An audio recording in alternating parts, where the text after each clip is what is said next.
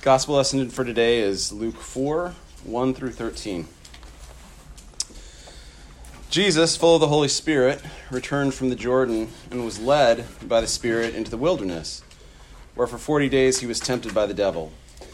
He ate nothing at all during those days, and when they were over, he was famished. The devil said to him, If you are the Son of God, command this stone to become a loaf of bread. Jesus answered him, It is written, one does not live by bread alone. Then the devil led him up and showed him in an instant all the kingdoms of the world. And the devil said to him, To you I will give their glory and all this authority, for it has been given over to me, and I give it to anyone I please. If you then will worship me, it will all be yours. Jesus answered him, It is written, Worship the Lord your Father and serve only him. Then the devil took him to Jerusalem and placed him on the pinnacle of the temple, saying to him, If you're the Son of God, throw yourself down from here, for it is written, he will command his angels concerning you to protect you, and on their hands they will bear you up so that you will not dash your foot against a stone. Jesus answered him, It is said, You do not put the Lord your God to the test. When the devil had finished every test, he departed from him at an opportune time. What is a test? Why would we imagine that God would allow the devil, who, you know, it's no news to anyone here, is no peach of a guy, to engage in the sustained test of Jesus. And uh, why test Jesus if we already know that he's passed the test? One of the points I made last week regarding Jesus' baptism was that it was an example of what we've taken to calling a divine redo. So, the reason why uh, Jesus was baptized um, can't be because of cleansing him from sin, because Jesus is sinless and uh, he wasn't dunked or sprinkled or whatever he was in the Jordan to make him more clean or more righteous. And the point is that when you think about both Jesus' identity and the baptism, Jesus is the new and the perfect Israel, who is both God and fully human, who is being led and leading us into the waters of baptism to create a new nation. That, that's what's going on in the baptism more than any specific kind of, I don't know, uh, compliance with a, a, a, law demand or any other spiritual imperative. Jesus is being baptized on our behalf and is redoing uh, Israel. He didn't need to be made clean, he's the cleaner. He didn't need to be made a member of a church body by some authority. He's both the body and the authority. Uh, you know, he didn't need the water, he's the living water. And he promises us that uh, if we drink from him, we'll never thirst again. That was the whole point of this shtick about the baptism, is that it's not for him, it's for us, and that he's, you know, uh, doing Israel over again. And he's doing Israel over again because I feel like oftentimes God is pointing us towards stories in salvation history that remind us of God's commitment to us, of Moses leading Israel out of Egypt, of Joshua crossing the waters. And he's doing it not just because we are potentially forgetful uh, but he's doing it to demonstrate to us that he is creating a new kingdom for each one of us, and that Jesus is, in fact, making baptism possible so that we can become his children, members of his kingdom, citizens with full legal moral standing. It, it, it's about the telling of the story, and we talk a lot about the power of, of living the story out around here. We talk a lot about God engaging us and talking to us in stories. We talk about the great stories that have formed the tapestry of the faith and, and how, how it is that God is not just reminding us, but God is inviting us to live out and live through this, this, uh, this story to give us a hope, to give us a direction, to give us something that sustains us in the context of uh, having things feel like they're falling apart or that the waters are overtaking us. And as so many of us uh, struggle with all kinds of different things, the story that God is telling us is that I have liberated my people before, I will liberate them again, and that I am with you in the water, leading you through it. I like to call it, and I know a lot of us need them for different reasons, God's Exodus related reminders. That's why I think the Spirit inspired John the Baptist and Luke in our text from last week to say God could raise a nation out of the stones on the banks of the Jordan. He's reminding us that as the nation of Israel re entered its rightful home, that God was able to take it uh, when every man who had uh, seen the original promise wandering in the desert had died and, and remake it to, to create Israel and uh, to make it new again. John's point in saying that at the baptism, as Jesus exits out into the wilderness, is that God has already made a new Israel on the banks of the Jordan at least once. And in it, Jesus, he's doing it again. What's happening as Jesus leaves the baptism into the exile of the desert to be tempted is that he is giving God is giving us an Exodus related reminder of when Joshua led the children of Israel back into the Holy Land from the desert because first and foremost what God is is God is a liberator. Even, even the story of Joshua coming back into the promised land, which is uh, a story that is parallel to Jesus exiting the waters of baptism and uh, moving into uh, the, the desert to be tempted, is in fact a reminder that God had even liberated, Egypt, uh, liberated uh, uh, Israel from Egypt, not just from Pharaoh, but from the desert, from sin and death. That Jesus is once again liberating us from everything that might constrain, hold us back, or prevent us from achieving the purpose that He intends for us. And that's a long winded way of saying that we can't understand what's going on in the temptation without seeing it as an extension of the baptism, without seeing Jesus' emergence from the Jordan as exactly parallel to Israel's emergence from the Jordan as Joshua is asked to put those stones back up. That's the same story, and God is basically hitting us over the head with it in a way that's not entirely subtle. The connections here are overwhelmingly powerful that when we see and think about what Jesus is doing in the temptation, we're supposed to see and think about what Israel is doing as it wanders in the desert. How many days is Jesus in the desert? 40. Jesus, full of the Holy Spirit, returned from the Jordan, was led by the Spirit in the wilderness, where for 40 days he was tested by the devil. This is not exactly subtle. Think about the parallel elements in the story after a miraculous supernatural water crossing, uh, Jesus, the new Israel, like the old Israel, wanders in the desert for 40 units of time to take a test. It's not days or years, isn't the point here, as much as it is that this is a connection that God really wants us to get if you measure it by the number of literary devices that are piled on to make it clear. And here's the thing here's what to me is interesting. Just like the paradox of baptizing the cleaner, why is Jesus going through the exodus and the exile again? Because to be tested, because we know exactly like in the baptism that Jesus is going to pass the test. In fact, God has already done an ultimate spoiler alert. When God, who sees all time and is all knowing, looks at Jesus as he's in that water, and what does he say? Not only this is my son, but what? I am well pleased in him. So as here is Jesus not only redoing the crossing of the river that we see in the Exodus and Joshua, but here is Jesus redoing Israel's wandering through the wilderness. And I like to think about it, I think about, you know, what is God trying to tell us through this story? What what if we think about the details of that story? So I like to imagine myself, let's say, in the old, old Israel, crossing uh, the Red Sea out of Egypt. I like to think of myself as you know, like well, all of us, we were we were slaves all day long, and we had to drag stones and get whipped to make a temple by a violent, glory-hungry tyrant who had thrown our infant sons into the Nile. And like as the kids say these days, we pretty much wanted to peace out of Egypt. And so God releases plagues, and then uh, uh, you know uh, Pharaoh lets us go, and there's uh, uh, this escape through a miraculously uncovered seabed and if I know you, which I do pretty well, but I know myself, if I know myself, I'd, I'd, I, I can imagine that as my feet are hitting that soggy ground of that newly cleared seabed, and as I think about uh, Pharaoh on our tail, I imagine myself, as I've done so many times before, praying, God, if you get us through this one, if you get us through this one, we'll totally straighten up and fly right on the other side. We'll be the best Israel ever. Super promise. And you turn around, and to your amazement, the water's crashing on Pharaoh. And so it's time to straighten up and fly right after all you promised God in that miraculous crossing, but you don't.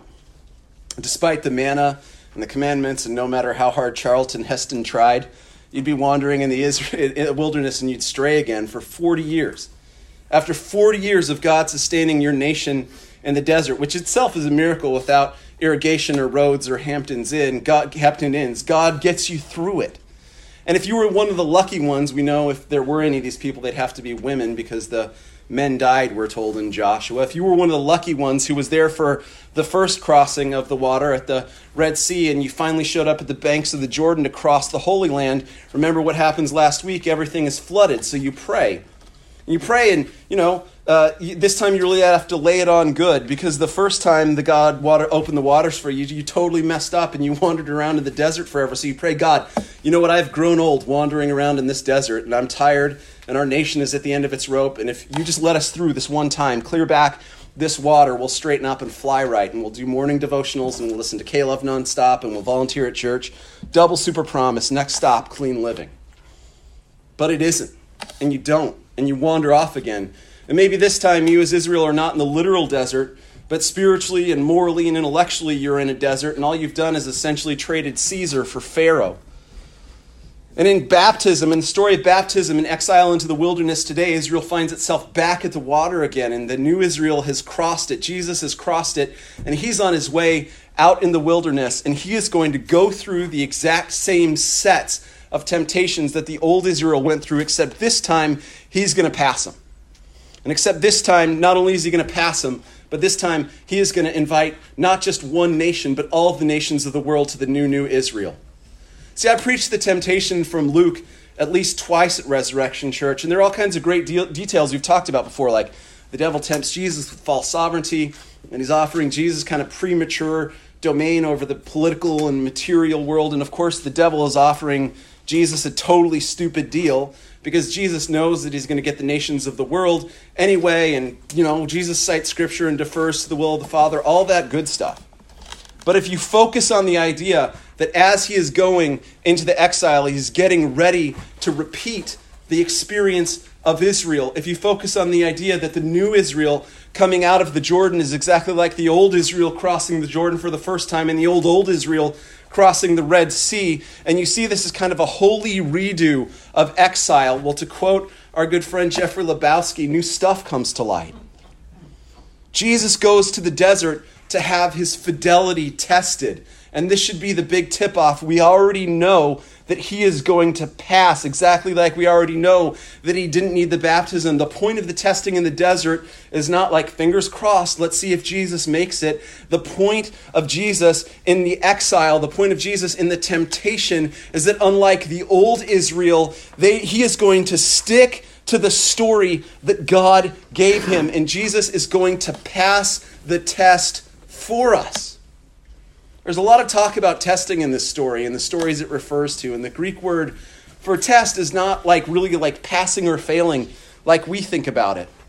The word is peirasmos, and it is usually connected to like test or tempt. And that's why so many people translate this as temptation. But the, a beautiful connection is that this word peirasmos comes from another word, peirasmo. And you know what it means? To get through.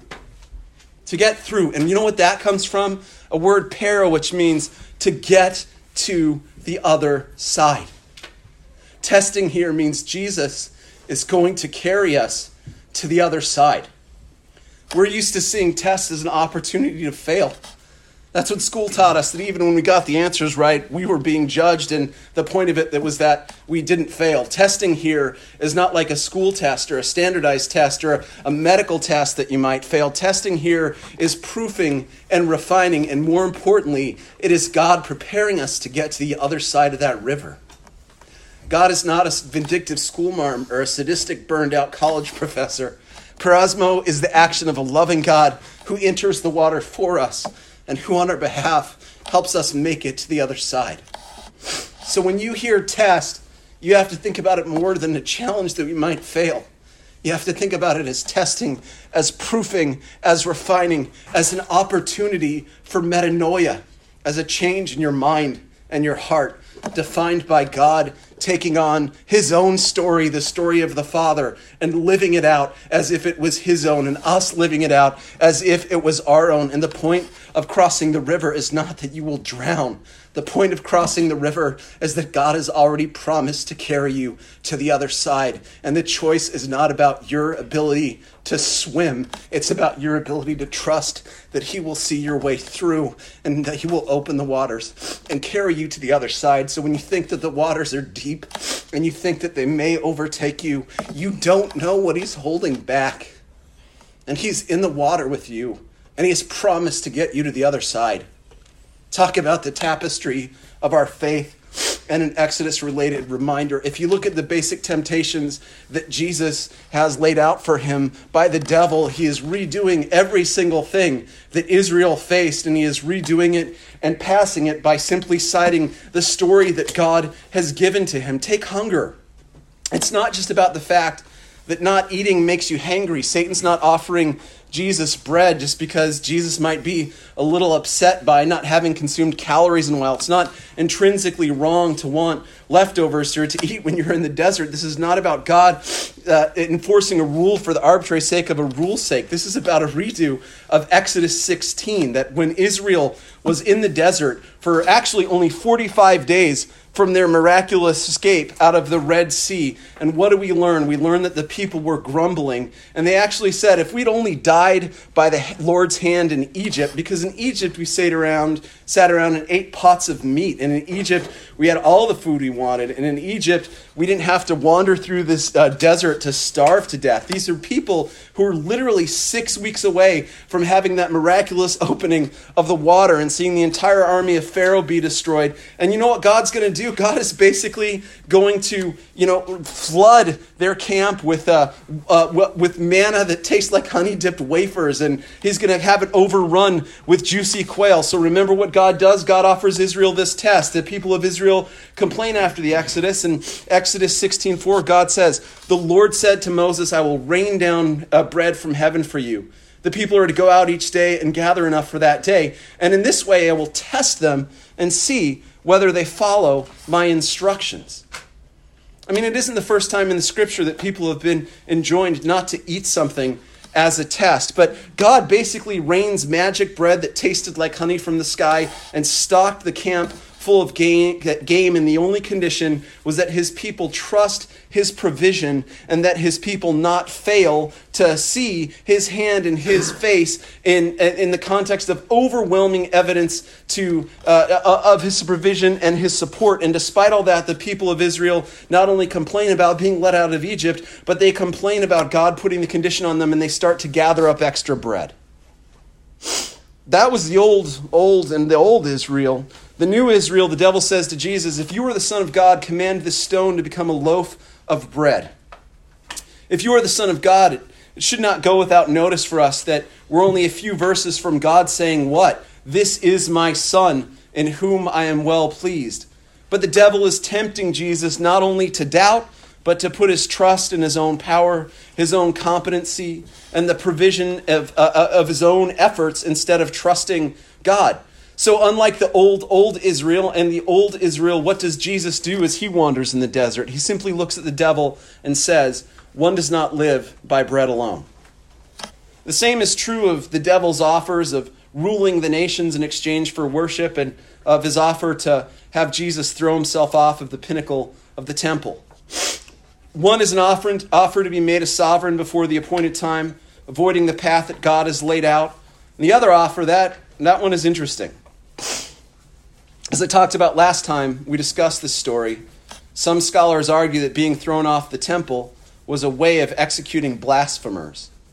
And there's another reference to it in Luke about a blasphemer being thrown off a cliff. I think the devil's trying to troll Jesus here.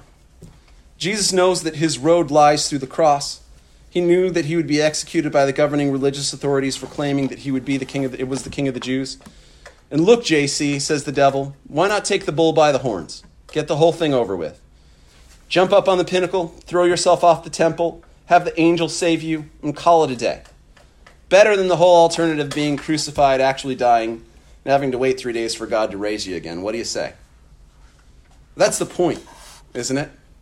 In each of these three tests where Israel failed, Jesus passes because he is willing in every instance to follow, to stick to, and to live out God's story. He is willing to do it and not only is he willing to do it, he takes joy in doing it, whether he was hungry, whether it requires him to spend time and wait to get the thing that he would like to bring about, and even whether or not it requires his actual death on a cross. He's willing to follow that story to the very end because he knows that in doing so, he is taking the burden of death, of sin, of destruction, of crossing the waters, all on himself on our behalf so that we can be united, we can be invited into a new and beautiful kingdom. Peirasmos. He has passed the test for us, even if it requires him to take on the ultimate sacrifice. Our new, our perfect Israel, who has offered us adoption and citizenship in the kingdom of God, who extends to us membership as one body in him and with him and through him. He has already carried us to the other side. He is our exodus and our return from exile. And in return, he asks us to live and love God and one another as if we were already on the other side. Amen. Choke me up a little bit. Questions, comment, talk?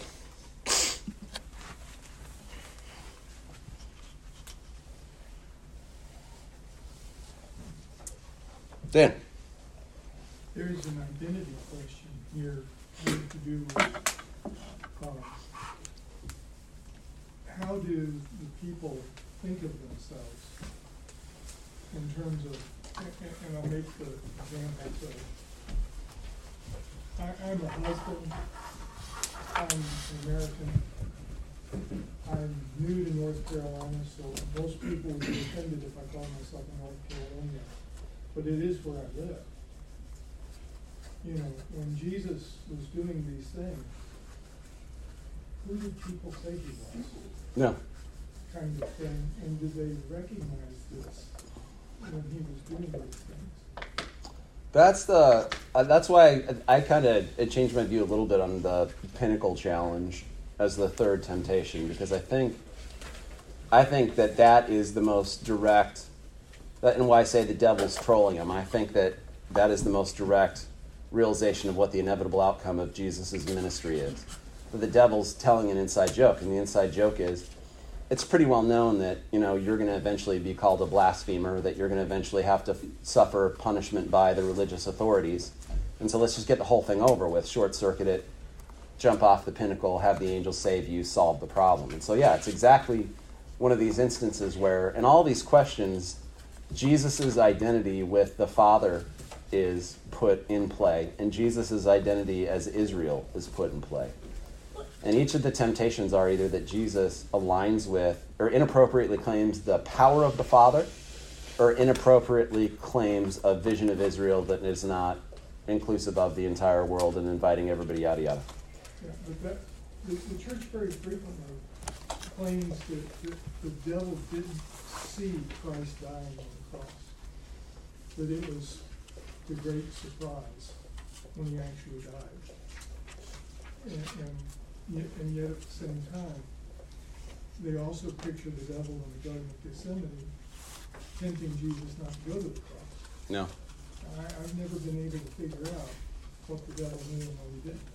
I, I mean, devil's pretty smart here, at least that he's. That temptation doesn't make sense if it's not a little bit of an inside joke about what is likely to inevitably happen to Jesus. I think. Although I'm re- that's I'm relatively that's relatively new interpretation to me, but I think that's right. Anybody else?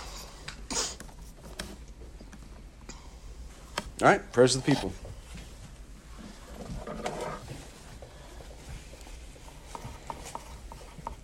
Yes, sir. For sure.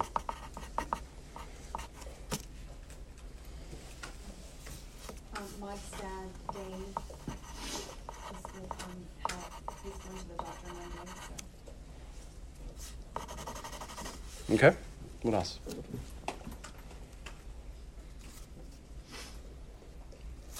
Going to the heart doctor on Wednesday.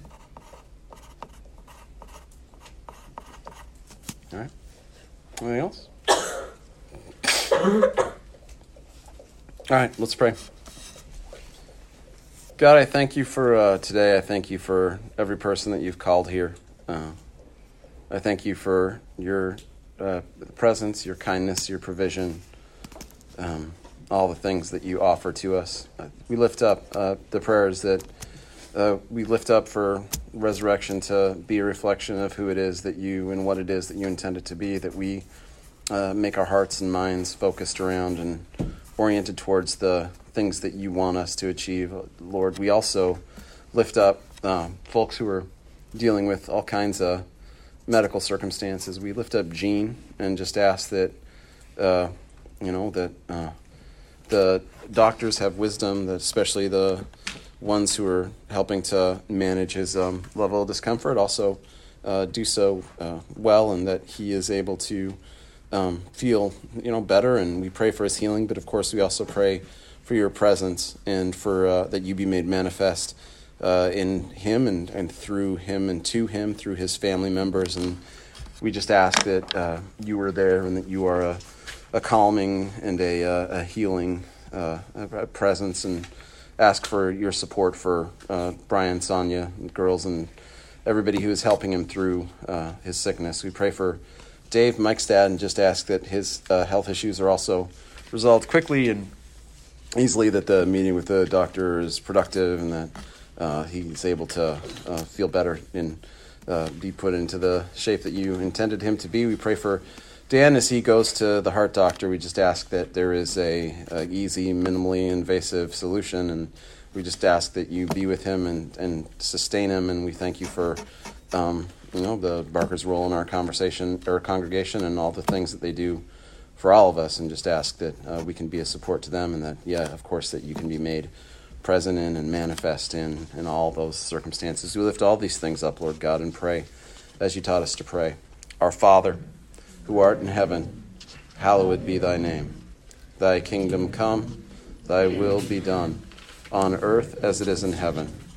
Give us this day our daily bread, and forgive us our trespasses, as we forgive those who trespass against us